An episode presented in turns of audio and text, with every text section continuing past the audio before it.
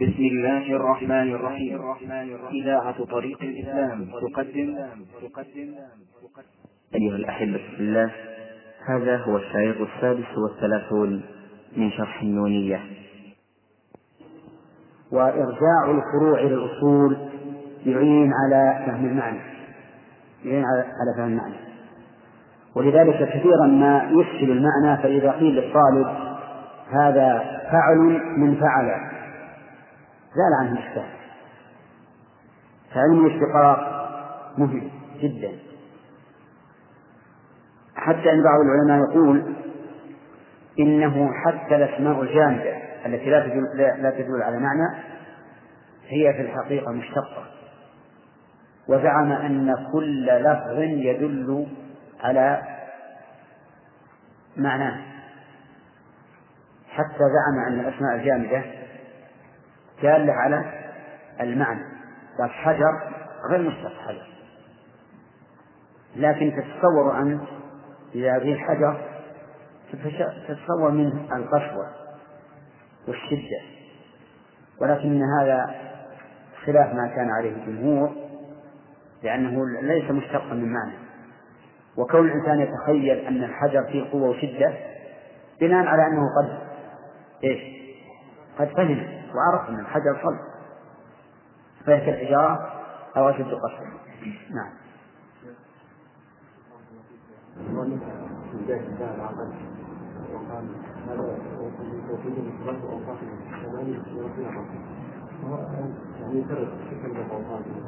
إيش؟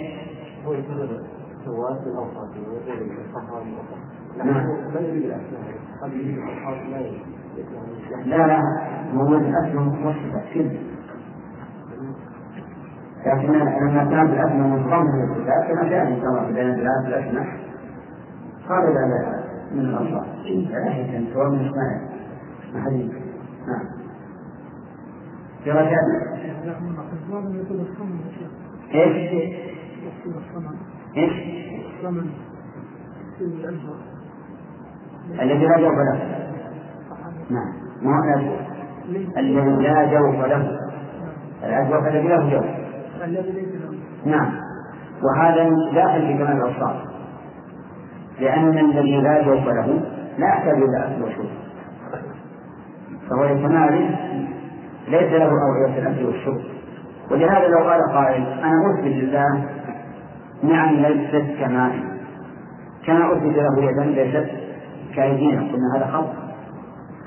لأن ما ذكر من الأمعاء إنما هي لمن يأكل ويشرب والله عز وجل لا يأكل ولا يشرب نعم ما كان من فهم ومن سلطان نعم وقرأها ورشد وليش؟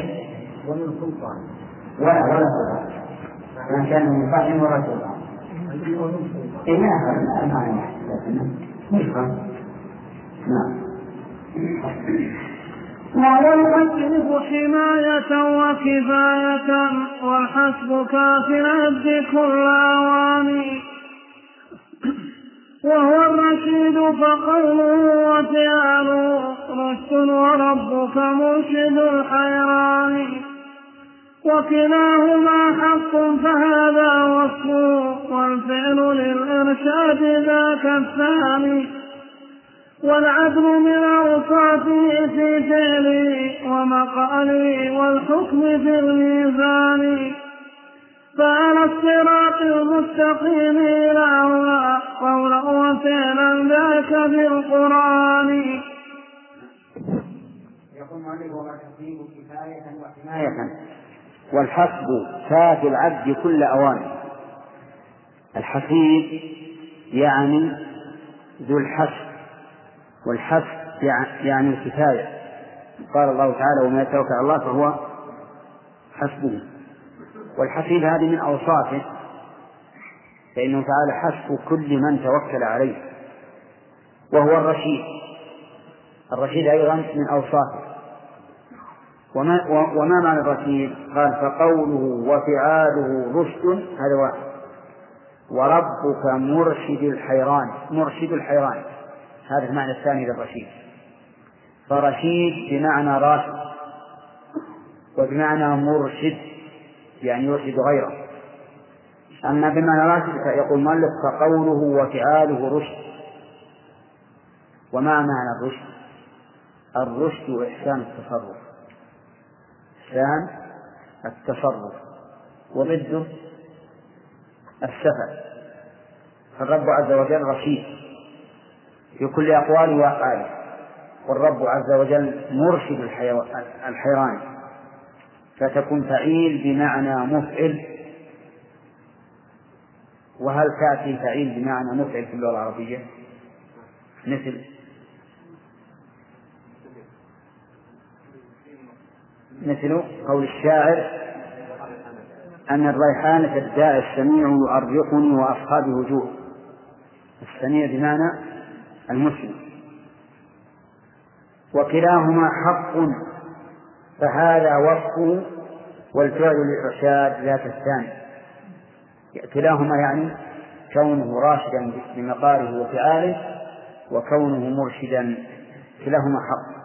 فالأول وصفه كونه راشدا والفعل للإرشاد ذات الثاني. فإرشاده فعل والرشد وصف. والعدل من أوصافه في فعله ومقاله والحكم والحكم بالميزان. هذا أيضا من أوصاف الله تعالى العدل. وعده بعض العلماء من أسمائه ولكن لا شك أن العدل وصفه في فعله وقوله وحكمه. ففعله كله عدل. وقوله كله عدل وحكمه كله عدل. وما خالف حكمه فهو جور وظلم. وإن سماه مشرعوه ما يسمونه به من ديمقراطية وغيرها فإنه لا أعدل من حكم الله عز وجل. حكم الله أعدل الأحكام. فمن زعم أن الإسلام يظلم أحدا من الناس أو يفضل أحدا على أحد بغير موجب لهذا التفضيل فإنه إما جاهل بالإسلام وإما ملبس على الناس. يقول فعلى الصراط المستقيم إلى هنا قولا وفعلا ذاك في القرآن في قوله تعالى ما من دابة إلا هو آخذ بناصيتها بناصيتها. إن ربي على صراط مستقيم. فالله عز وجل في فعاله وأقواله وحكمه على صراط مستقيم. ليس بزائر ولا منحرف. هذا ومن أوصافه القدوس ذو التنزيه بالتعظيم للرحمن. وهو السلام على الحقيقة سالم من كل تمثيل ومن نقصان. والبر في أوصافه سبحانه هو كثرة الخيرات والإحسان. صدرت عن البر الذي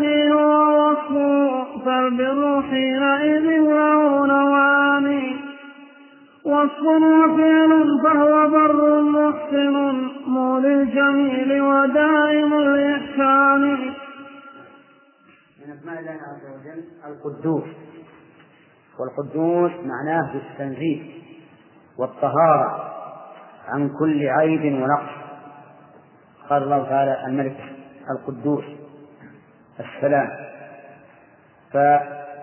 فسمى الله نفسه قدوسا وسمى نفسه سلاما. وبدأ بالقدوس لأنه تطهير. وبالسلام لأنه منع من النقص في المستقبل.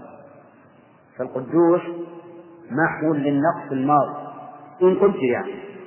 والسلام منع للنقص المستقبل ولهذا قال وهو السلام على الحقيقة سالم من كل تمثيل ومن نقصان. قال الله تعالى الملك القدوس السلام. وقال النبي عليه الصلاة والسلام فإن الله هو السلام.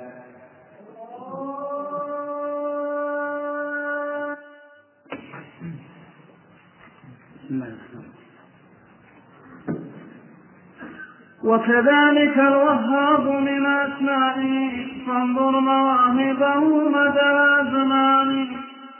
أهل السماوات العلى والأرض عن تلك المواهب ليس ينفكان. وكذلك الفتاح من أسمائه والفتح في أوصافه أمران. فتح بحكم وهو شرع إلهنا والفتح بالأقدار فتح ثاني. والرب فتاح بدين كليهما عدلا وإحسانا من الرحمن. هذا من من أسماء الله عز وجل؟ وهما الوهاب والفتاح. أما الوهاب فهو كثير الهبات فهو صيغة مبالغة في الوجه وكذلك نسبة اسم نسبة من وجه آخر. ويقول المؤلف كذلك الوهاب من أسمائه فانظر مواهبه مدى الأزمان. لو نظرنا إلى مواهب مدى الأزمان لوجدنا أنها لا تحصى وهذا الاسم موجود في القرآن بهذا اللفظ. ربنا لا تزغ قلوبنا بعد إذ هديتنا وهب لنا من لدنك رحمة إنك أنت الوهاب. وموجود كذلك بالفعل. كما في قوله تعالى يهب لمن يشاء إناثا ويهب لمن يشاء الذكور كذلك أيضا يقول أهل السماوات العلى والأرض عن تلك المواهب ليس ينفكان كما وهو كما قال المؤلف رحمه الله لا ينفك أحد عن هبة الله لحظة. ولو انفك أحد عن هبات الله لحظة لهلك. يقول وكذلك الفتاح من أسمائه. إن ربك هو الفتاح العليم. فالفتاح من أسمائه وهو كثير الفتح. والفتح نوعان. فتح شرعي وفتح قدري. الفتح الشرعي هو الحكم بين عباده بالشرع. والحكم القدري ما قدره كونا فقوله تعالى إذا جاء نصر الله والفتح هذا كوني أو شرعي؟ كوني وقوله ربنا افتح بيننا وبين قومنا بالحق هذا شرعي يعني احكم بيننا بالحق مع أنه يصح أن يكون كونيا أيضا. قال والرب فتح بحكم وهو شرع إلهنا والفتح بالأقدار فتح ثاني. والرب فتاح بدين كليهما عدلا وإحسانا من الرحمن. نعم. وكذلك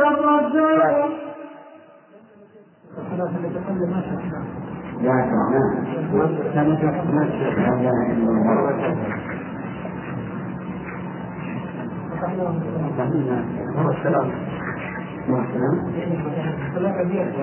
وقرأ قال نعم نعم نعم.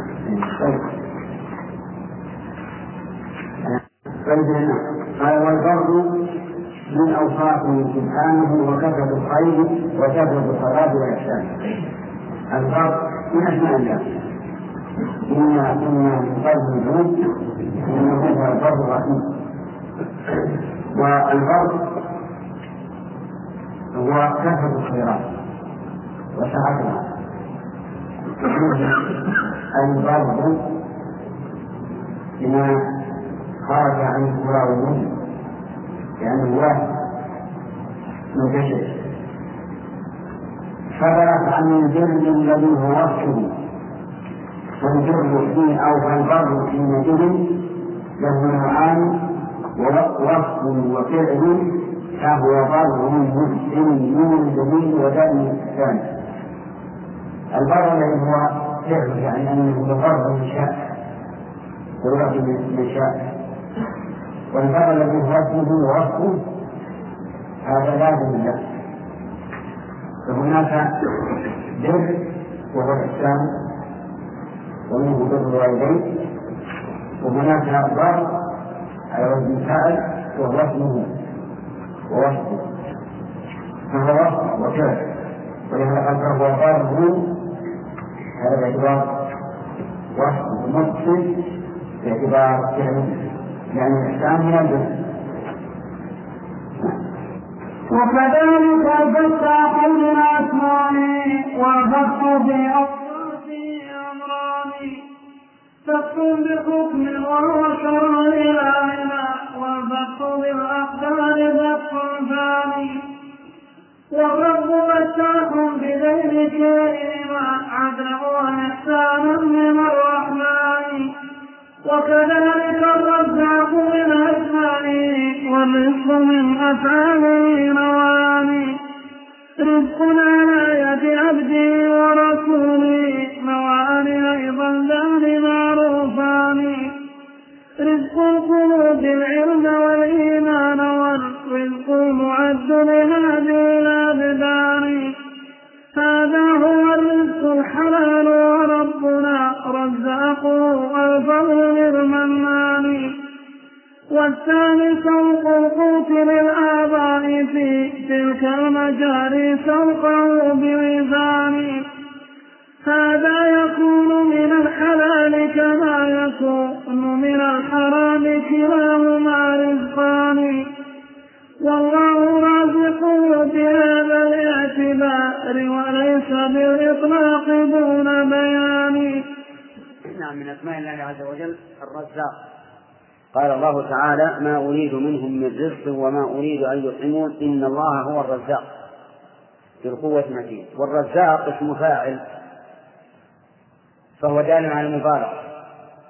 وذلك لكثرة رزقه وكثرة من يرزقه. قال الله تعالى وما من دابة في الأرض إلا على الله رزقها فما أكثر الذين يرزقهم الله. ثم المرزوق من من عباد الله رزقه كثير أيضا.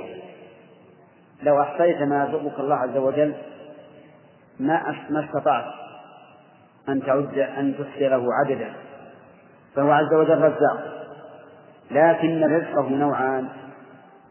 رزق مادي ورزق معنوي. الرزق المادي ما به غذاء البدن. والرزق المعنوي ما به غذاء الروح. عرفتم؟ كلها رزق. ولهذا قال المؤلف والرزق من من أفعاله نوعان. رزق على يد عبده ورسوله نوعان أيضا لأن معروفان. العلم والإيمان. هذا رزق معنوي؟ هذا رزق معنوي. علم يحل في القلب. بعده إيمان وهو تصديق وقبول وإدعام هذا له وهذا ما تحيا به الروح والقلوب. الثاني الرزق المعد لهذه الأبدان. هذا أيضا نوعان. رزق حلال لا يكون فيه تبعة ورزق حرام يكون فيه تبعة ولكنه رزق لأنه يحصل به حياة البدن. وبناء على هذا يقول المؤلف رحمه الله هذا هو الرزق الحلال وربنا رزاقه والفضل للمنان والثاني سوق القوت للأعضاء في تلك المجاري سوقه بوزانه. هذا يكون من الحلال كما يكون من الحرام كلاهما رزقان يعني الرزق المادي البدني يكون حلالا ويكون حراما. فما كان فما لا تبع فيه فهو حلال. وما فيه تبعة فهو حرام.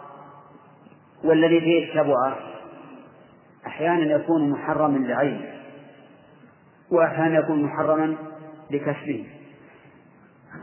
فالدراهم المكتسبة عن طريق الربا محرمة.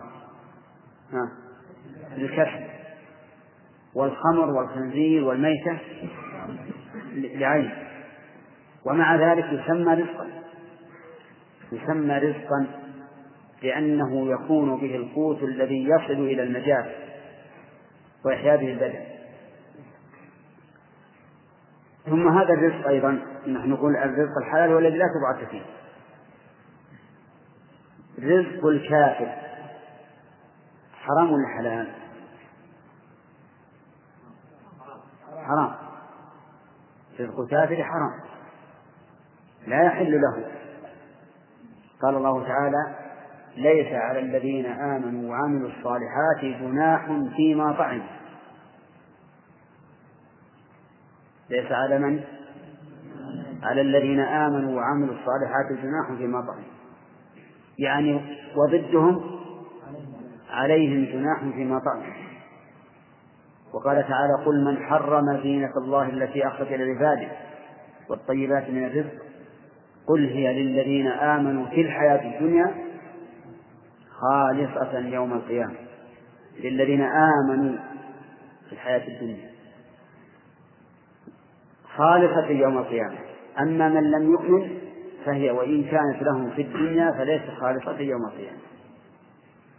ولهذا نقول إن الكافر لن يرفع لقمة إلى فمه ولا جرعة من ماء إلا حوسب عليه يوم القيامة وعوقب عليه. لماذا؟ لأنه كافر. كيف يتمتع بنعم الله ويبالغ في الكفر به؟ نعم. يقول هذا يكون من الحلال كما يكون من الحرام كلاهما رزقان. ويكون هذا أيضا باعتبار البشر واعتبار البهائم. حتى البهائم لها رزق لها رزق المال يحيا به جسمه. وبدنها. وما من دابة من الأرض إلا على الله رزقها قال والله رازق رازقه بهذا الاعتبار وليس بالإطلاق دون بيان.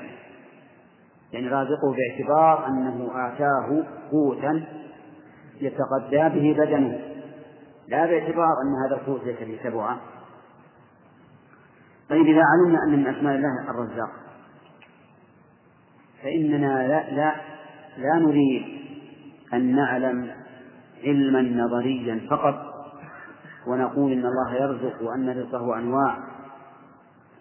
بل إننا نريد إذا علمنا أن من أسماء الرزاق ألا نطلب الرزق إلا منه وأن نلجأ إليه دائما في طلب الرزق المادي والمعنوي. اللهم ارزقني علما نافعا وعملا صالحا ورزقا طيبا واسعا فإذا نقول إن الفائدة كل اسماء الله ينبغي لنا أن أن نستخلص منها طريقا للوصول إلى الله عز وجل. وليس المراد أن نفهم أن معناها كذا ومعناها كذا وتنقسم إلى كذا وإلى كذا. لا هذا مجرد علم نظري لكن نريد علما تربويا يتأثر به الإنسان. إذا فالفائدة إيش؟ ألا نطلب الرزق إلا من الله وأن لا نعتمد في رزقنا إلا على الله. نعم كثير من الناس الآن نسأل الله أن يرزقنا وإياهم التوكل الحقيقي. يقول هل فتحت المالية إذا جاء رأس الشهر أو آخر الشهر؟ نعم يكون اعتماده اعتمادا كليا على هذا هذا المرتب. ولا شك أن الإنسان له الحق أن يطلب حقه لا, لا نقول لا تطلب لكن كونك تعتمد على هذا اعتمادا كليا وتنسى المسبب وهو الله عز وجل لولا أن الله يسر لك هذا الرزق ما حصل لك. تعتمد على الله أولا وهذا الرزق يكون سببا. نعم. هذا من أرض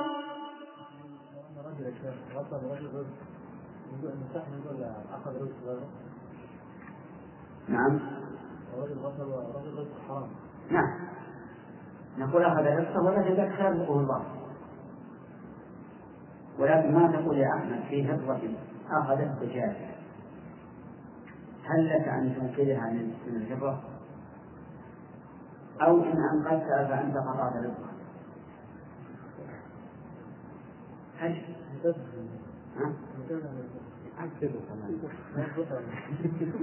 كيف؟ تنقذها من الهرة والبطن تنقذها من الهر هذا استقله نعم؟ شو طيب إذا كانت لحم ما هي رجال حتى اللحم طيب. إذا أخذتها غصبا لماذا؟ لأن حرمة الآدمي أعظم من حرمة الحيوان. وهذا مال آدمي محترم سواء كانت لي أو الذي أخذت لي أو لغيري. أو لغيري. نعم. نعم. لا لا المعاهد لا لأن يعني بينه وبينها أما الحرب فيجوز ها لا الإنسان ولا إيمان إلا بالعلم كيف يؤمن على غير علم؟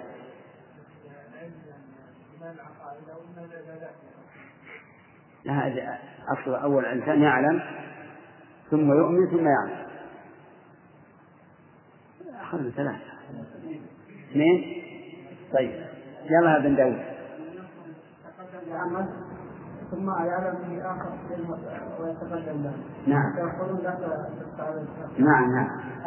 هذا قال النبي صلى الله عليه وسلم فيه لا يبيع بعضكم على بيع بعض ولا يصوم المسلم على صوم أخيه.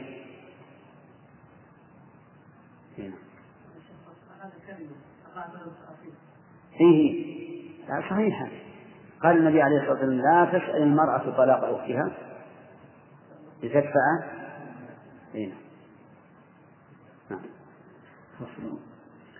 هذا ومن أوصافه القيوم والقيوم في أوصافه أمران إحداهما القيوم قام بنفسه والكون قام به هما الأمران. فالأول استغناؤه عن غيره والفقر من كل الثاني والوصف بالقيوم ذو شأن كذا موصوفه أيضا عظيم الشأن. والحي يتلو فأوصاف الكمال هما لأفق سمائه قطبان.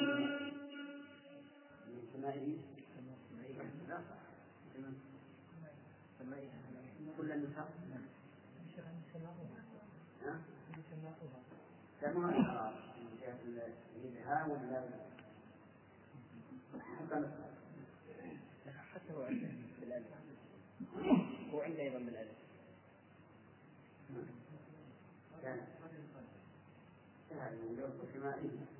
عنده ثمانية ثمانية ثمانية وثمانية ولا ثمانية هو قال وعنده ثمانية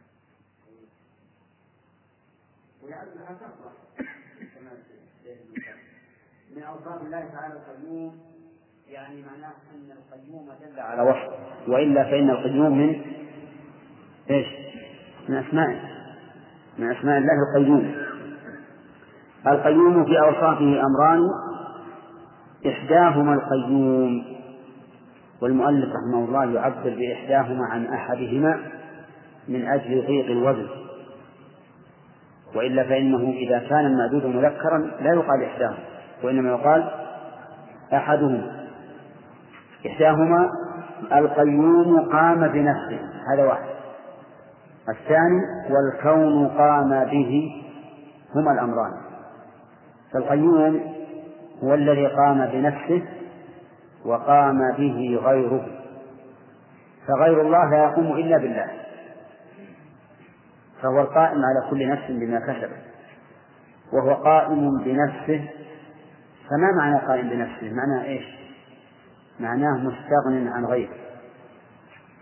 نحن لا نقوم بأنفسنا. نحن مفتقرون إلى الله. مفتقرون إلى الأكل والشرب واللباس والسكن وغير ذلك. أما الله عز وجل فإنه قد قام بنفسه. هذا. طيب. آه، أما الذي قام به غيره فمعناه أن أن الكل مفتقر إليه. كل شيء من المخلوقات فإنه قائم بالله محتاج إلى الله. ولهذا قال فالأول استغناؤه عن غيره. ما هو الأول؟ القائم بنفسه. والفقر من كل إليه الثاني. الفقر من كل الخلائق إليه أي إلى الله. الثاني يعني الذي قام به غيره. قال والوصف بالقيوم بالقيوم ذو شأن كذا موصوفه أيضا عظيم الشأن. نعم. الوصف القيوم ذو شأن لأنه يتبين به أن جميع الأشياء مفتقرة إليه. وكذلك موصوفه عظيم الشأن لأنه يتبين به أنه مستغن عن غيره.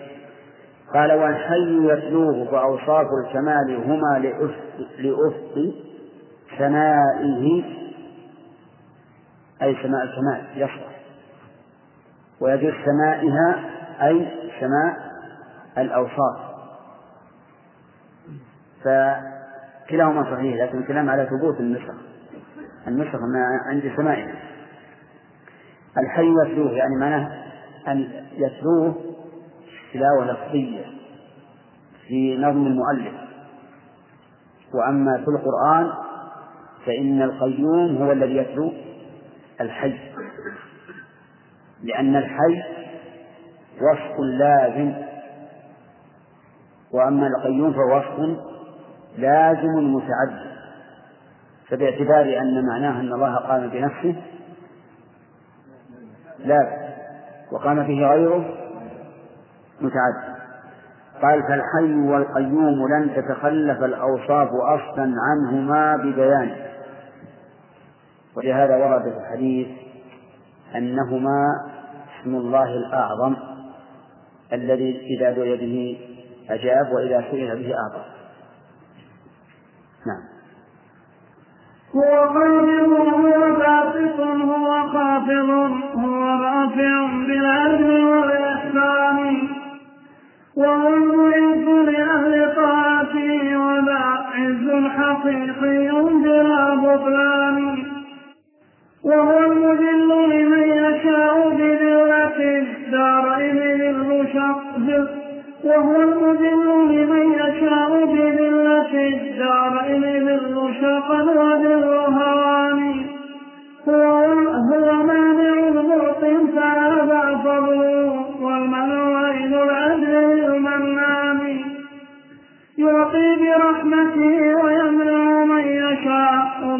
بحكمة والله ذو سلطان. هذا أيضا من من أوصافه أو أسمائه. القابض الباسط القابض الباسط هو قابض هو باسط القبض ضد البسط. والبسط التوسعة. قال الله تعالى الله يبسط, الرزق لمن يشاء ويقدر أن يضيق هو خافض هو رافع. خافض الأشياء رافع لها. في العدل والميزان. يعني لا يخفض إلا من يستحق الخفض ولا يرقى إلا من يستحق الرفع. قال الله تعالى يرفع الله الذين آمنوا منكم والذين أوتوا أوتوا العلم درجات. وهو المعز لأهل طاعته وذا عز حقيقي بلا بطلان. المعز لأهل طاعته وقد بين الله من هم أهل العز فقال ولله العزة ولرسوله وللمؤمنين. هؤلاء هم الذين يستحقون العزة أما الله عز وجل فعزه ذاتي لازم لحياته. وأما الرسول والمؤمنون فعزهم ليس ذاتيا لأنه من, الله متعلق بمشيئته وحكمته. ثم يقول المؤلف رحمه الله وهو المذل لمن يشاء بذلة الدارين ذل شقا وذل هوان. الذل ضد العز فهو معز مذل والذل لمن ليس بمؤمن ولكن قد يعز الذليل أو من يستحق الذل بحكمة. قال هو مانع معطي ونحن نقول في في أدبار الصلوات اللهم لا مانع لما أعطيت ولا معطي لما منعت. فالله مانع معطي فهذا فضله يعني العطاء والمنع عين العدل للمنان. فهو لا يمنع أحدا حقا له وإنما يمنع فضله والله يؤتي فضله من يشاء. ولهذا لما احتج بعض المعتزلة على رجل من السنة قال أرأيت إن منعني الهدى وقضى علي بالردى أحسن إلي أم أساء أرأيت إن منعني الهدى وقضى علي بالردى أحسن إلي أم أساء يريد أن يلزم السنية بالقول بأن الله تعالى لا يقدر المعصية. لأنه يقول, يقول إن قدر عليك معصية فقد أساء إليك.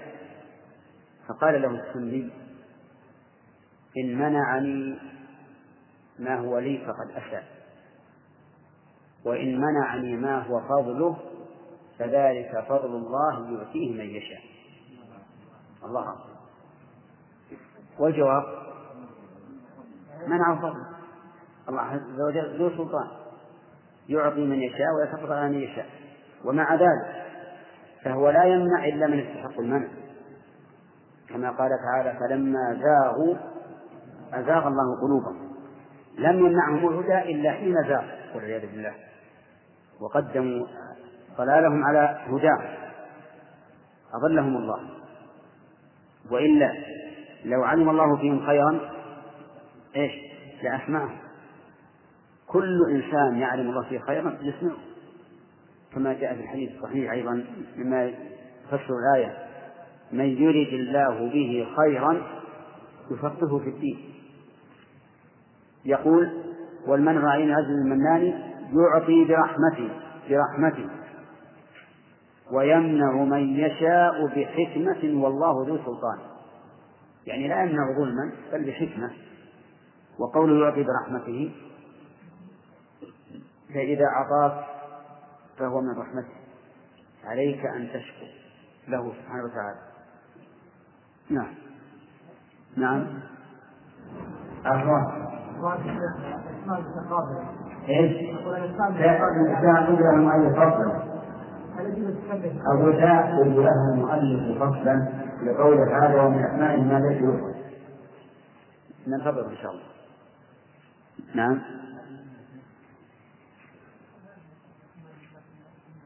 إيش؟ لا من أوصاف.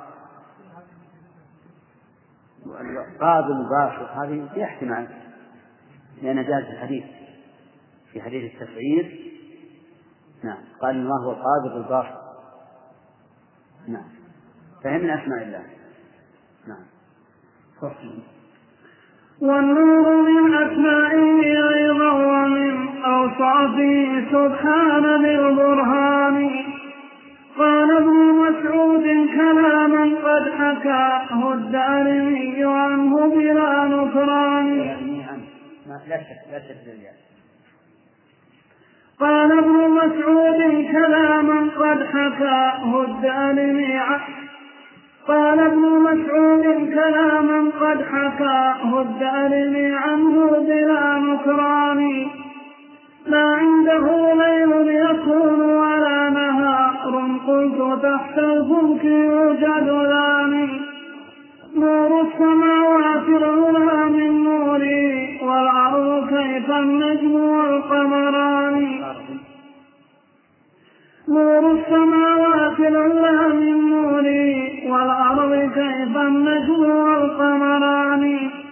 من نور وجه الرب جل جلاله وكما حكاه الحاكم الطبراني. فبه استنار العرش والكرسي ما فيه استنار العرش فبه استنار العرش والكرسي مع والكرسي مع والكرسي مع فبه استنار العرش والكرسي مع سبع الطلاق وسائر الأكوان. وكتابه نور كذلك شرعه نور كذا المبعوث بالقرآن. وكذلك الإيمان في قلب الفتى نور على نور مع القرآن.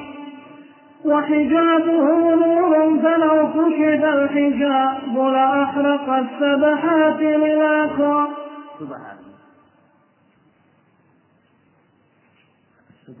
نعم. وحجابه نور فلو كشف الحجاب لأحرق السبحات للأكوان. وإذا أتى للفضل يشرق. للسبحات لا بالضم.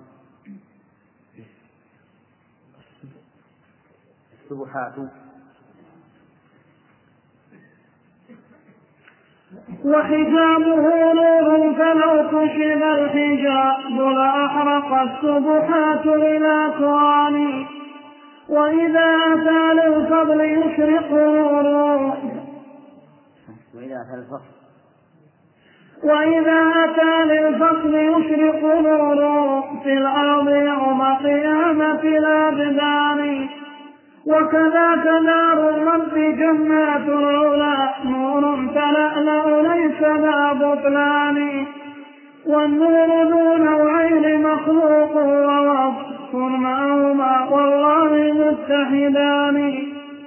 وكذلك المخلوق ذو نوعين محسوس ومعقول هما شيئان. احذرت الذلة تحت رجلك هوة كم؟ احذرت الذلة تحت رجلك هوة كم؟ قد هوى فيها على الأزمان من عابد بالجهل زلت رجله فهوى إلى قال الحضيض الداني. لا حسنه أنوار آثار العبادة ظنها الأنوار للرحمن. فأتى بكل مصيبة ودنية ما شئت من سطح فأتى بكل مصيبة وبلية ما شئت من شطح ومن هذيان وكذلك وكذا وكذا الحضوري الذي هو خدمه. وكذا وكذا الحضوري الذي هو قدره مع هؤلاء حقا هما أخوان ويقابل وكذا نعم. وكذا الحضوري الذي هو خدمه ما ها هنا وكذا الحضوري الذي هو خدمه من ها هنا حقا هما أخوان ويقابل الرجلين بالتعطيل والحجب الكثير ويقابل الرجلين بالتعطيل والحجب الكثيفة ما هما سيان. ذا في كذابة طبعه وظلامه وبظلمة التعطيل هذا الثاني. والنور محجوب فلا هذا ولا هذا له من يقول ماذا رحمه الله والنور من أسمائه أيضا ومن أوصافه سبحان ذي البرهان. النور من أسماء الله هكذا أطلق المؤلف رحمه الله. ولا أعلم أنه جاء في النص أن النور من أسماء الله وإنما جاء الله نور السماوات والأرض. مضافا. الله نور السماوات والأرض. وفرق بين هذا وهذا. لكنه جاء في حديث أبي موسى قال لما سئل هل رأيت ربك؟ قال نور أن أراه وفي لفظ رأيت نورا. فيكون الرب عز وجل نورا. وأما أنه من أسمائه على الإطلاق بدون إضافة فلا نعلم ولكن ستحرر هذه إن شاء الله على أيدي أيديكم بعدما نوسع عليكم الأسماء. المؤلف رحمه الله يقول النور من أسمائه أيضا ومن أوصافه. فهو النور ووصفه النور. سبحان ذي البرهان أي تنزيها له عز وجل. بالبرهان أي بالآية القاطعة الجلية الواضحة. قال ابن مسعود كلاما قد حكاه الدارمي عنه بلا نكران. ما عنده ليل يكون ولا نهار قلت تحت الفلك يوجد ذلك يقول ابن مسعود إن ربكم ليس عنده ليل ولا نهار. وبين ابن القيم رحمه الله السبب في ذلك حيث قال قلت تحت الفلك يوجد ذلك. ما هما؟ الليل والنهار يوجدان تحت الفلك أما السماوات ما فيها ليل ولا نهار. لكن الليل والنهار تحت الفلك لأن الليل والنهار مكوران على الأرض. قال الله تعالى يكور الليل على النهار ويكور النهار على الليل. وقال تعالى يغشي الليل النهار يطلبه حثيثا. ونحن نعلم ونحن نعلم جميعا أن الليل من من ضوء من ضوء الشمس. ها؟ أن النهار من ضوء الشمس وأن الليل من فقد هذا الضوء.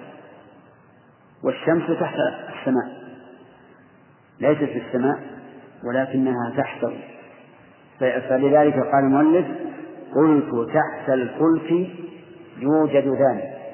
نعم. الظاهر ان الظاهر إن الصواب الفلك. الفلك. لأن مأخوذ من الفلك لا من الفلك الذي هو السفينة نعم. قلت تحت الفلك يوجد ذلك. نور السماوات العلى من نوره والأرض يعني ونور الأرض كيف النجم والقمران؟ يعني من باب أولى نور السماوات والأرض من نور الله ولكنه ليس من نوره الذي هو وصفه لأن نوره الذي هو وصفه لازم لذاته عز وجل لكنه من نور الذي هو فعله ومخلوق. فالله هو الذي خلق هذا النور نور السماوات والأرض. وليس نور السماوات والأرض نور الله الذي هو وصفه يقول نور السماوات العلى من نوره والأرض كيف النجم والقمران من نور من نور وجه الرب جل جلاله وكذا حكاه الحافظ الطبراني. إذا حكاه الدارمي والطبراني. ولكن لاحظوا أن هذا النور المنفصل عن ذاته نور إيش؟ مخلوق. ليس هو نور الله الذي هو نوره. نور ذاته بل نوره الذي خلقه عز وجل. لكن لما كان نورا خلق النور. لما كان نورا ووصفه النور خلق النور. قال فبه استنار العرش والكرسي مع سبع الطباق وسائر الأكوان. ويجوز وسائر الأكوان يعني ومع سائر الأكوان. وكتابه نور. قال الله تعالى وأنزلنا إليكم نورا مبينا. ولكنه ليس نورا حسيا بل هو نور معنوي. من ملأ الله قلبه بهذا القرآن استنار. وصار كما قال الله تعالى كمشكاة فيها مصباح المصباح في زجاجة. الزجاجة كأنها كوكب دري يوقد من شجرة مباركة زيتونة لا شرقية ولا غربية. هذا أعلى ما يكون مثلا لضرب النور كمشكاة ما هي مشكاة آدم؟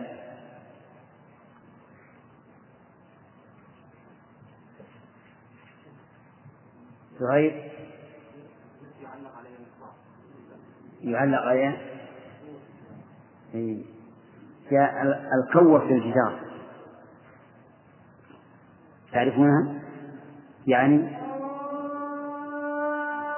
هذا للغد إن شاء الله. الله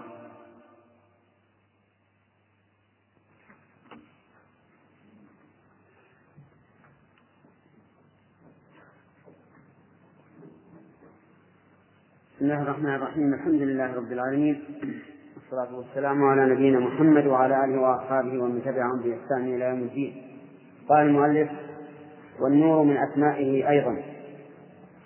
ومن أوصافه سبحانه بالبرهان قال ابن مسعود كلاما قد حكاه الدارمي عنه بإنصان ما عنده ليل ولا ما عنده ليل يكون ولا نهار قلت تحت الفلك يوجد ذلك إلى هنا وقفنا؟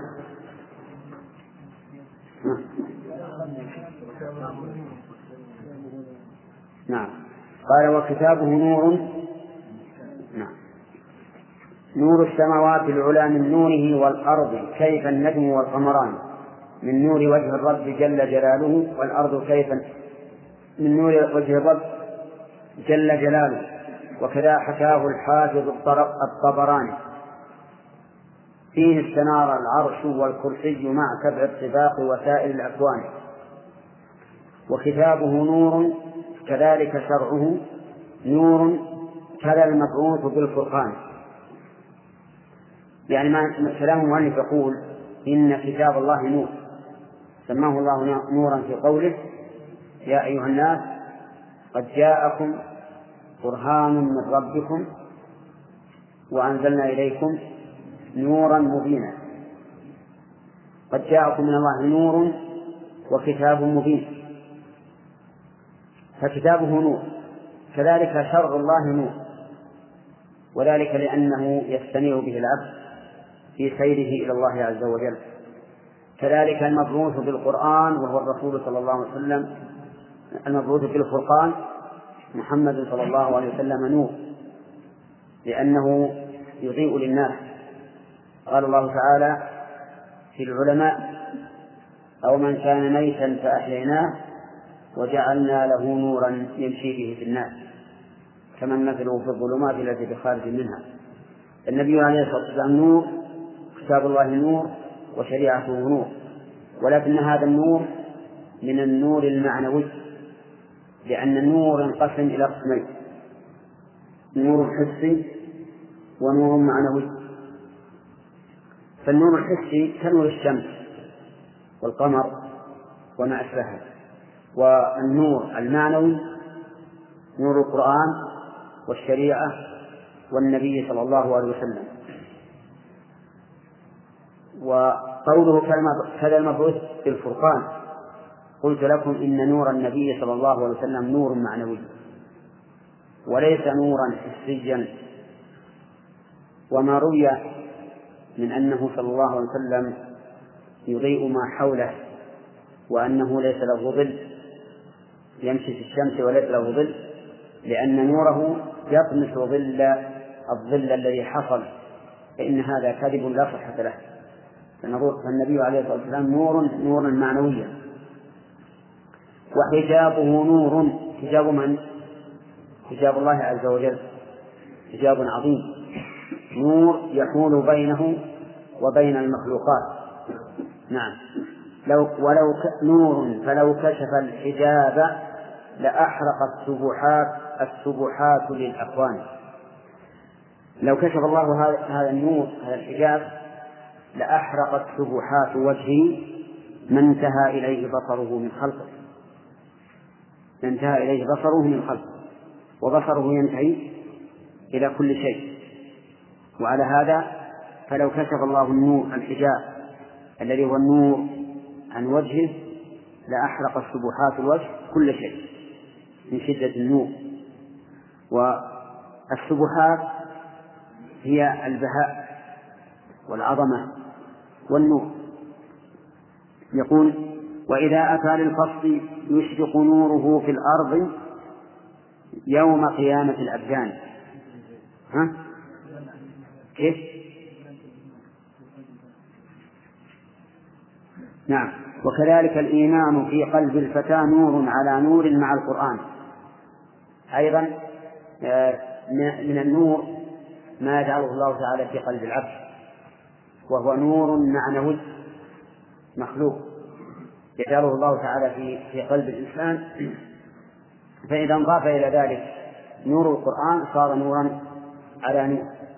وهذا النور القلبي يكشف للإنسان من العلوم والمكاشفات ما لا يحصل لغيره. حتى إنه لا يستنبط من الدليل الواحد عدة مسائل وأحكام لا يستنبطها غيره من عدة أدلة وهذا بما يعطيه الله في قلبه من النور. ومن ذلك ما جرى بعمر بن الخطاب رضي الله عنه في موافقته للنبي صلى الله عليه وسلم في عدة مسائل بل في موافقته لله. وكذلك ما جرى لأبي بكر رضي الله عنه في أحلف المواطن التي جرت للرسول عليه الصلاة والسلام وذلك في صلح الحديبية. فإن صلح الحديبية كما هو معروف لأكثركم حصل فيه شيء من الضغط على المسلمين ولم يتحمل بعضهم هذا. حتى إن عمر حتى إن عمر بن الخطاب رضي الله عنه مع أن الإيمان راسخ في قلبه قام يجادل النبي عليه الصلاة والسلام. ولكن النبي صلى الله عليه وسلم أجابه بجواب كان جواب أبي بكر مثله تماما. لأن عمر لما رأى نفسه لم يقنع الرسول عليه الصلاة والسلام ذهب إلى أبي بكر لعله يساعده على إقناع الرسول صلى الله عليه وسلم. فكان جواب أبي بكر كجواب كجواب النبي صلى الله عليه وسلم تماما. فهذا من النور الذي يضعه الله في قلب في قلب المؤمن. ولهذا كان من دعاء الرسول عليه الصلاة والسلام حين يخرج إلى الصلاة أن يقول واجعلني نورا اجعلني أنا نورا يعني نورا يهتدي به الناس. قال وإذا أتى للفصل بين يشرق نوره في الأرض يوم قيامة الأبدان ودليل هذا قوله تعالى وأشرقت الأرض بنور ربها. وكذاك دار دار الرب جنات العلا نور تلألأ ليس لا بطلان. الجنة جعلني الله وإياكم ما فيها نور يتلألأ ما فيها ظلمة إطلاقا ولا لا يرون فيها شمسا ولا زمهريرا وليس فيها شمس لكنها نور نور يتلألأ هذا النور من النور الذي يخلق الله عز وجل. والنور ذو نوعين مخلوق ووصف ما هما والله متحدان. صحيح؟ النور نوعان نوع مخلوق بائن عن الله منفصل ونوع وصف لله عز وجل. وليس سواء خلافا لما يدعيه أهل التصوف حين يظنون أن الأنوار التي تحدث لهم في قلوبهم أو يشاهدون هذا الكون يظنون أنها هي نور الله عز وجل. ولهذا أقسم المؤلف رحمه الله أنهما غير متحدان وكذلك المخلوق ذو نوعين. كذلك المخلوق يعني النور المخلوق. ذو نوعين. محسوس ومعقول هما شيئان. فصار النور أولا ينقسم إلى قسمين. ما هما؟ وصف لله ومخلوق له. والمخلوق ينقسم إلى نوعين حسي وعقل. يعني محسوس ومعقول. المعقول عبرنا عنه قبل قليل. بإيش؟ بالمعنوي. وهذه أقسام مخلوق وغير مخلوق والمخلوق محسوس ومعنوي. احذر تذلة فتحت رجلك هوة كم قد هوى فيها على الأزمان من عابد بجهل ذلت رجله فهوى إلى قعر الحضير الجانب لاحت له أنوار لاحت له أنوار آثار العبادة ظنها الأنوار للرحمن فأتى بكل مصيبة وبلية ما شئت من شطح ومن هذيان. احذر تذل. يعني احذر أن تذل. فتحت رجلك هو الهوة المكان المنخفض والإنسان إذا زلت رجله وتحته هو سقط وهلك. ما هذه؟ يقول من عابد بالجهل زلت رجله فهوى إلى قعر الحضيق الحضيق العميق الجاني لاحت له أنوار آثار العبادة ظنها الأنوار للرحمن فأتى بكل مصيبة وبلية ما شئت من شطح ومن هذيان. هذا يعود إلى الصوفية. الصوفية عندهم نوع عبادة لكن عندهم ضلال عظيم. تلوح لهم أنوار أحيانا نور في القلب فيظنون ذلك نور الرب ويدعون أن الرب حل فيهم والعياذ بالله. أو تلوح لهم أنوار من من خارج وتنشرح الصدور فيظنون ذلك نور الرب ويدعون أنه حل في هذا المكان. لأنكم تعلمون أن الإنسان إذا ضاق صدره صار النور عنده ظلمة.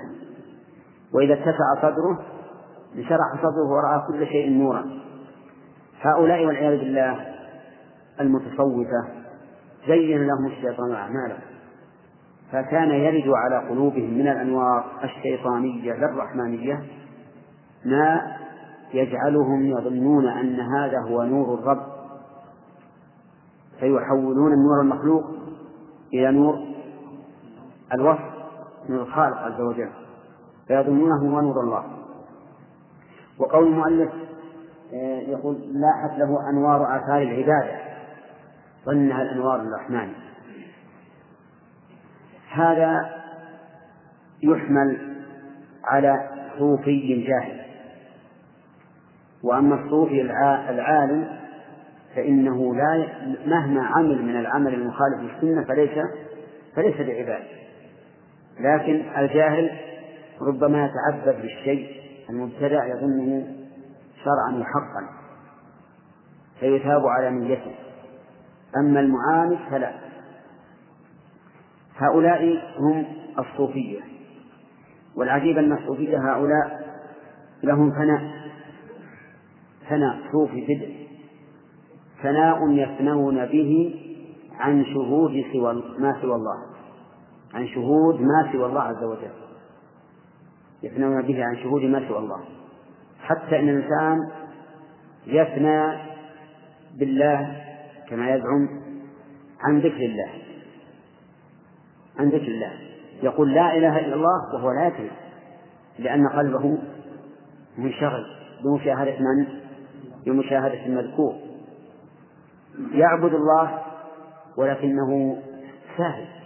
كالنائم يعبد الله وهو كالنائم لأنه غاب قلبه بمن؟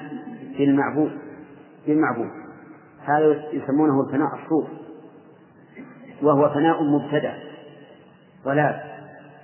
ولم يكن عليه الصحابة رضي الله عنهم ولا التابعون لهم بإحسان. وليس من شريعة النبي صلى الله عليه وسلم. لكنه هو لكنه من إيراد من إيرادات ترد على قلوبهم فيظنونها حقا. ويغيب الواحد. كالسكران حتى أن بعضهم يبدأ يخبط بيديه ورجليه.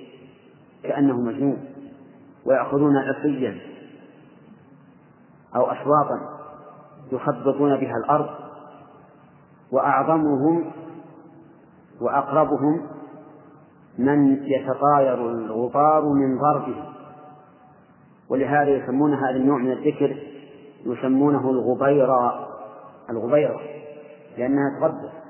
تعرف وأنتم تعرفون الإنسان إذا انفعل إذا انفعل يعني يضرب بقوة. فهم من شدة انفعالهم يضربون بقوة. إذا قال لا إله إلا الله مد الله خبطوا بهذا الأرض على الأرض كأنهم أجانب. وبعضهم ربما ربما يصعق وبعضهم ربما يموت. وهذا لم يرد على النبي صلى الله عليه وسلم ولا على الصحابة وهم أكمل منه إيمان لكن الشياطين تزين ذلك لهم. من جملة هذا أنهم يظنون أن النور الذي يكون في قلوبهم هو نور الله. أو الذي يكون في الكون هو نور الله. فيجعلون الصفة الإلهية الذاتية حالة في المخلوقات. نعوذ بالله. نعم. وكذا الحلولي الذي هو خدنه.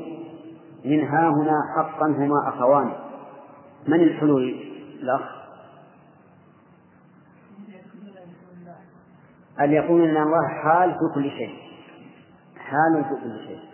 يعني أهل وحدة الوجود. خدم لهذا. الخدم الصاحب الخاص.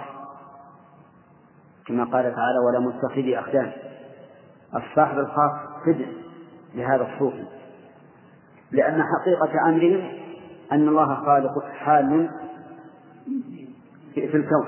نعم. ويقابل الرجلين ذو التعطيل والحجب الكثيفة ما هما سيان. يقابل الرجلين أصحاب التعطيل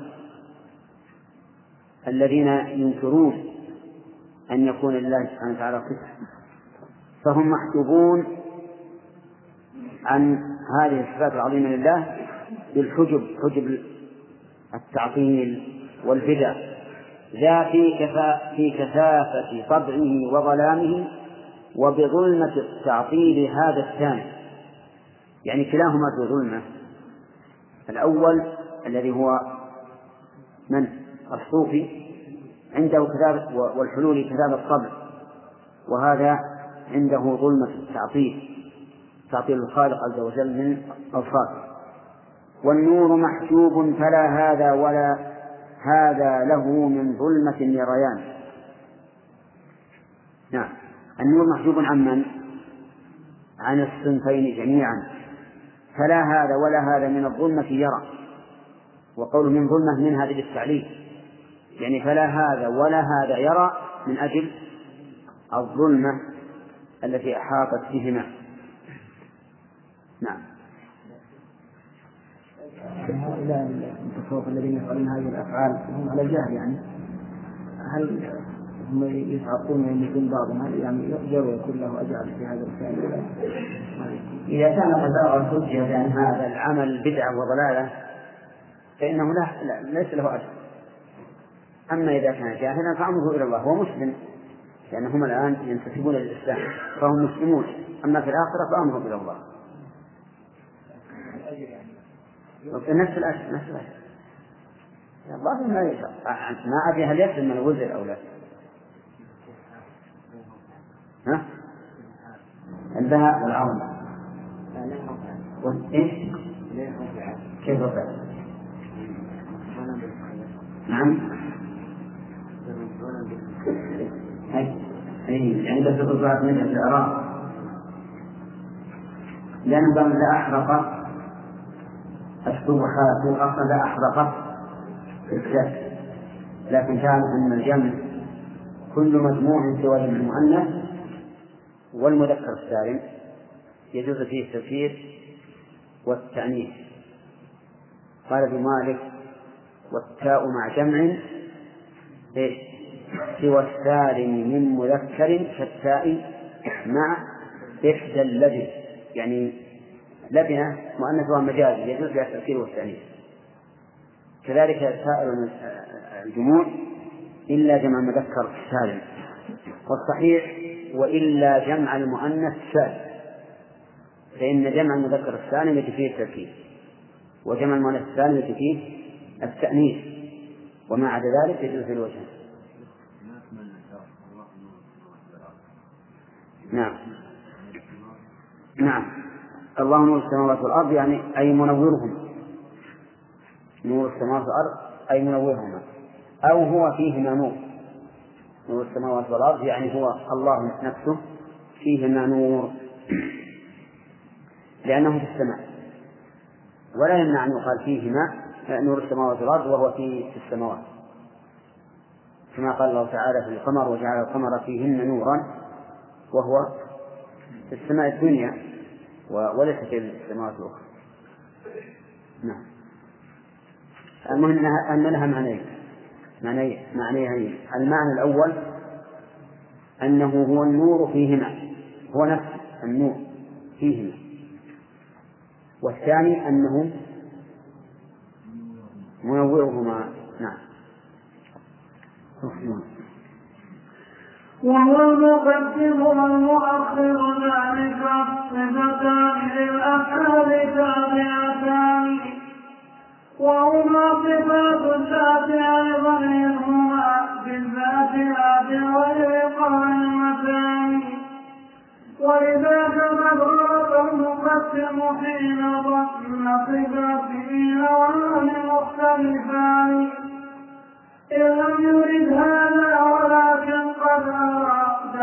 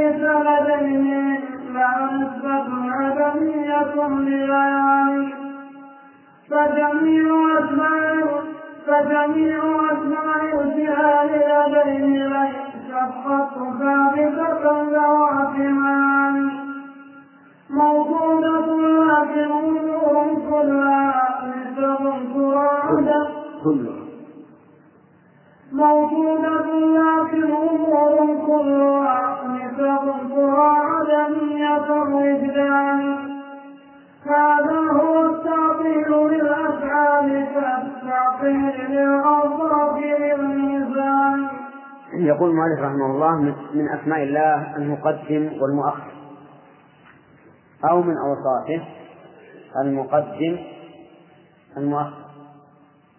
فهو قد سماه النبي عليه الصلاة والسلام فقال أنت المقدم وأنت المؤخر. التقديم والتأخير صفتان. ثالثتان لله عز وجل. متعلقتان بأفعاله. متعلقتان بأفعاله. كالمحيي والمميت. كالمحيي والمميت صفتان من صفات الله الإحياء والإماتة متعلقتان بماذا؟ بأفعال فهما من صفات الأفعال وهما من صفات الذات من وجه فمن وجه قيامهما بالله هما من صفات الذات ومن وجه تعلقهما بالمخلوق الحادث هما من صفات الأفعال ولهذا قال وهما صفات الذات أيضا إذ هما بالذات لا بالغير قائمتان. فهما صفات ذات وصفات أفعال. واعلم أن التقديم والتأخير نوعان حسيان ومعنويان.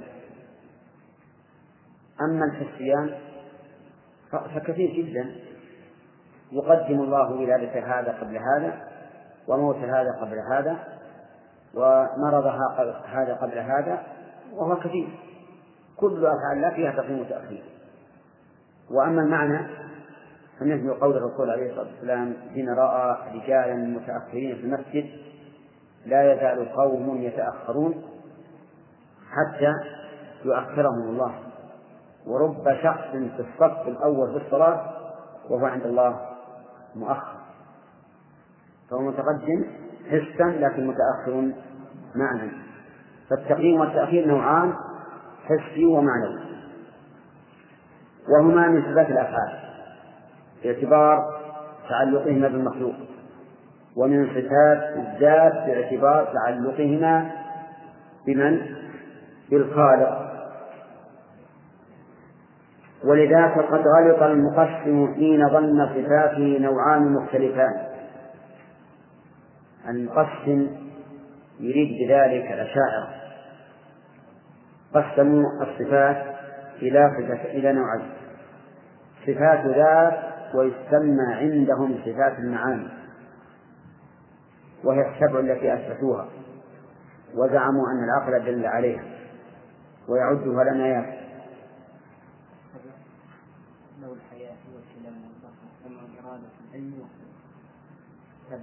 ما هي؟ الحياة والكلام والسمع والبصر.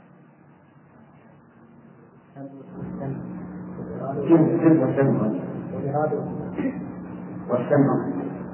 والبصر. الحياة والكلام لا لا لا ما لا تقال الحياة الحياة. والسمع والبصر والإرادة والقدرة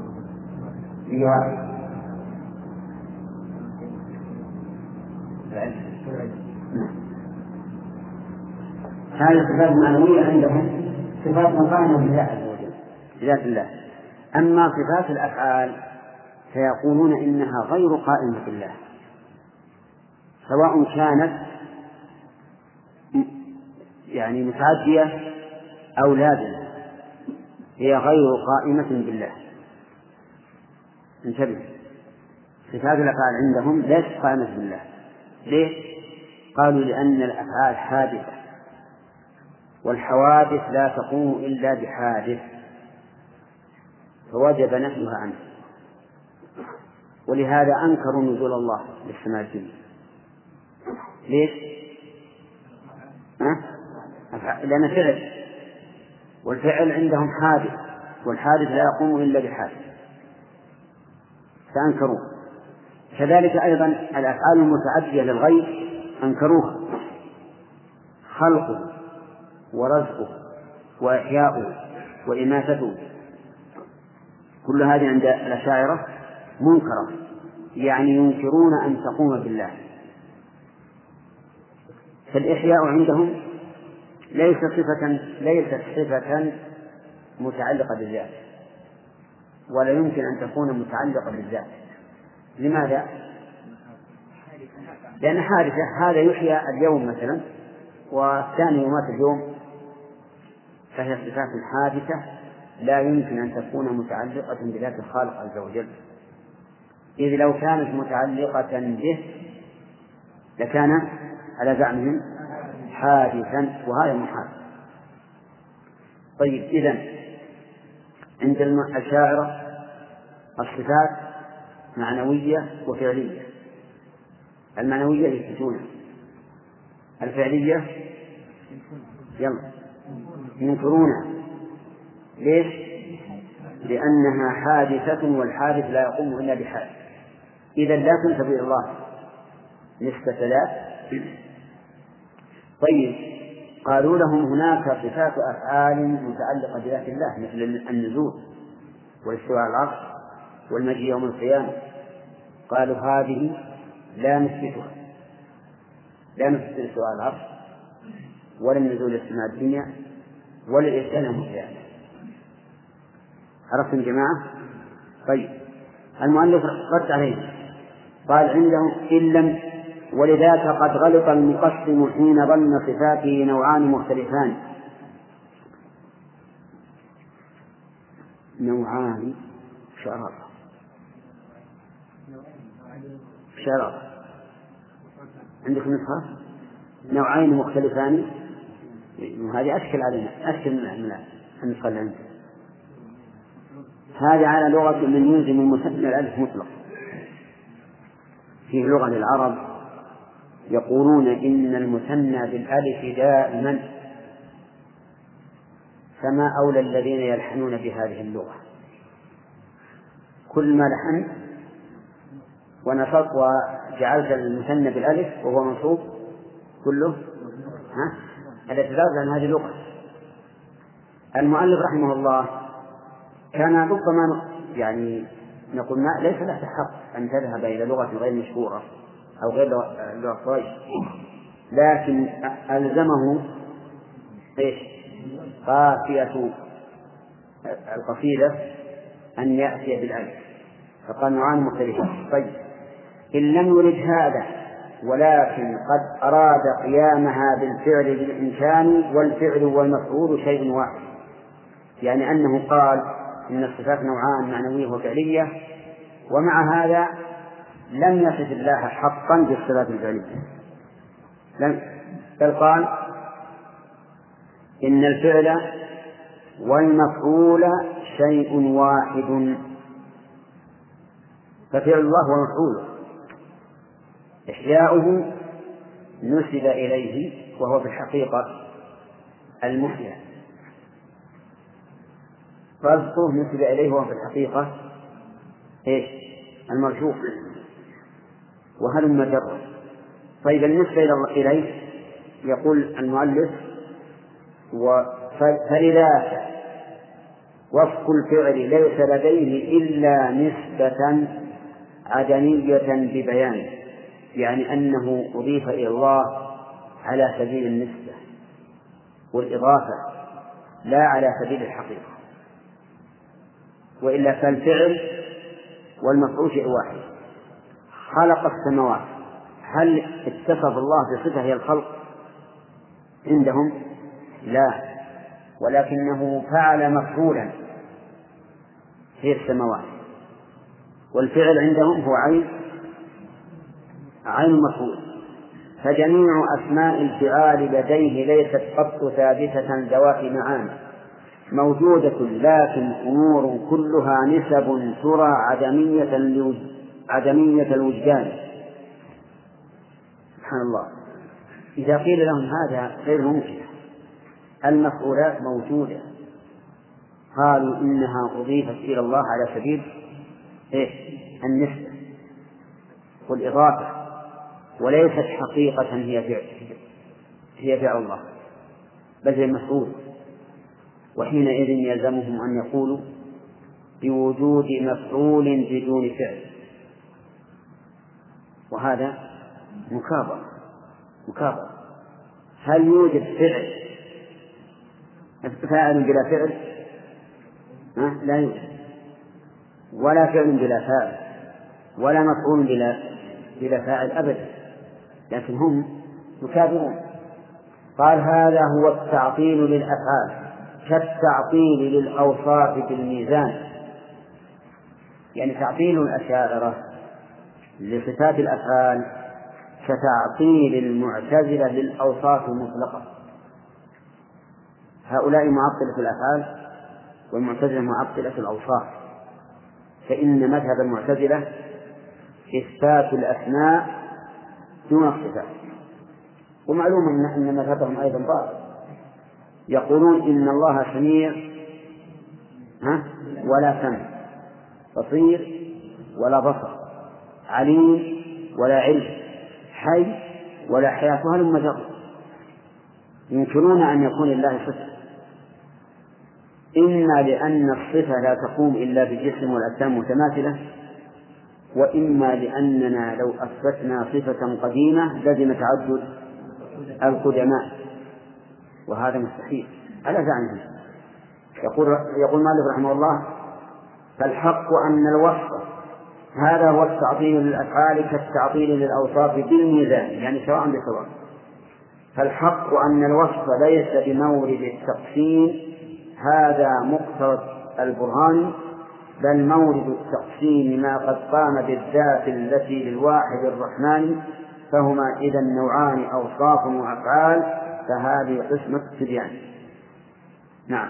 يقول ليس مورد التقسيم ما ذهب إليه هذا المعطل للأفعال. حيث يقول إن الله موصوف بأفعال لكنها لا تتعلق بذاته. وموصوف بالصفات المعنوية متعلقة بذاته. هذا ليس بصحيح. بل مورد التقسيم ما قاله المؤلف رحمه الله. إن الأفعال نوعان قائم بذات الله وقائم بغيره. يعني متعدي إلى الغير ولازم. فالاستواء على العرش لا يتعدى للغير النزول إلى السماء الدنيا لا يتعدى للغير الخلق يتعدى للغير خلق لا بد فيه من مخلوق. لا بد فيه من مخلوق. النزول لا بد فيه من من نازل فقط. واضح؟ إذا يقول ابن القيم ليس مورد التقسيم أن هذا وصف وهذا فعل والوصف ثابت والفعل غير ثابت بل مورد التقسيم أن الأفعال نوعان.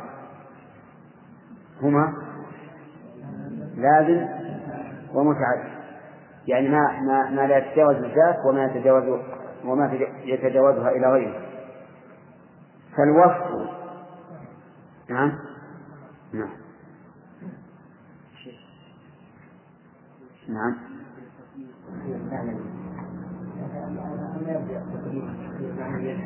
لا. معنى نحن نتكلم عن التقييم والتأخير في الدنيا يقدم الإنسان على غيره بمعنى العلم والإيمان والعمل الصالح وغيره. يقدم أيضا بالجاه الشرف السؤدد. نعم. قال بعض إن ذوق الجنة يكون كما بين طلوع الفجر إلى طلوع الشمس. هذا قال لكن في هذا نظر بل الأمر أعظم من هذا. لكنه يمكن أن ننظر كلامهم على أنه ضرب ذلك مثلا. حيث قد يقول قائل إذا لم يكن هناك الشمس فمن النور؟ فقال ما بين طلوع الفجر إلى طلوع الشمس؟ ليس فيه شمس ومع ذلك ففيه نور. يعني يحمل على هذا. ورد في أشكال الجنة من عظيم نعم. هذا يحتمل معنيين المعنى الأول أنه لو لو كان هناك شرعة فإن ظلها يكون هكذا. والمعنى الثاني أن النور وإن لم يكن هناك نور مجسم مستقل يكون هناك الآن لو كان هذا الباب مفتوحا ثم مر به إنسان يكون له ظل ولا لا؟ يكون له ظل مع أنه فيه شمس ولا قمر. نعم. الشيخ الله عليك الحجاب شو المقصود؟ إيش؟ ولو كشف الحجاب. اي نعم الحجاب النور. الحجاب. الحجاب هو النور. الله سبحانه وتعالى قد حجب عن الحجاب بحجاب عظيم من النور. النور نور مخلوق مما الله. كيف كيف هذه نحن يا اخوانا قلنا لكم ونقول ثم نقول مسائل الغيب لا يمكن يكون فيها شيء ليس فيها إيش؟ التصديق والتسليم اما كيف فهذه ليس اليه امنع لسانك عن شيئين. كيف ولما؟ كيف ولما؟ أما بما فهذا لا بأس به. إذا قلت اعمل فقول بما أعمل. ولا تقل لما أعمل. ولا تقل كيف أعمل. لأن هذا هو حقيقة التسليم. كذلك أيضا الأمور الخبرية. هذا النور العظيم الذي خلقه الله عز وجل يحتجب به عن العباد ما نعلم كيفيته ما ندري. إذا كانت الجنة وهي منازلنا لا نعلم عن كيفيتها. كما قال الله تعالى أعددت لعباد الصالحين ما لا عين رأت ولا أذن سمعت ولا خطر على قلب بشر. وهو معد لنا إن شاء الله. فكيف نقول في نور خلقه الله عز وجل يحتجب بها عن عباده؟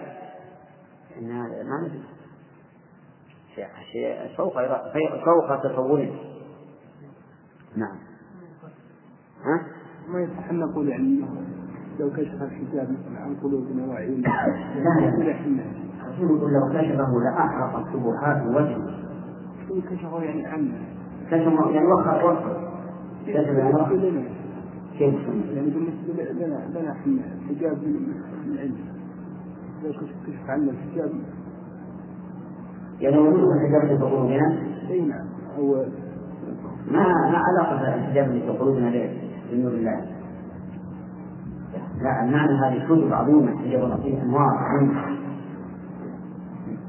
حالة بين الرب عز وجل وبين المخلوقات لأنه لو كشف هذه الكتب لاحترق المخلوقات. إذا كان الله عز وجل قال فلما تجلى ربه للجبل شوف هذا مثل لما تجلى ربه للجبل إيش؟ جعله دكا وقر موسى قائما موسى عجز ما يملك نفسه حتى غشي عليه والجبل في الأسفل نعم. نعم. قد حجب الله عن المخلوقات. أما الله عز وجل فلا يخفى عليه شيء. لا يهدم شيء. نعم؟ لا يكفي يكفي إذا إذا إذا كان الله سبحانه وتعالى حجب نفسه عن الخلق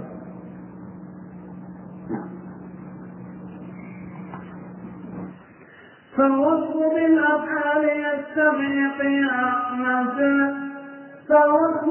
فالوصف بالأفعال يستغني قيام بالبرهان فالحق أنه قبل فطري فالحق أن الوصف ليس بمورد التقسيم هذا مقتضى البرهان بل مورد التقسيم ما قد قام بالذات التي للواحد الرحمن. فهما إذا نوعان أوصاف وأفعال فهذه قسمة التبيان. فالوصف بالأفعال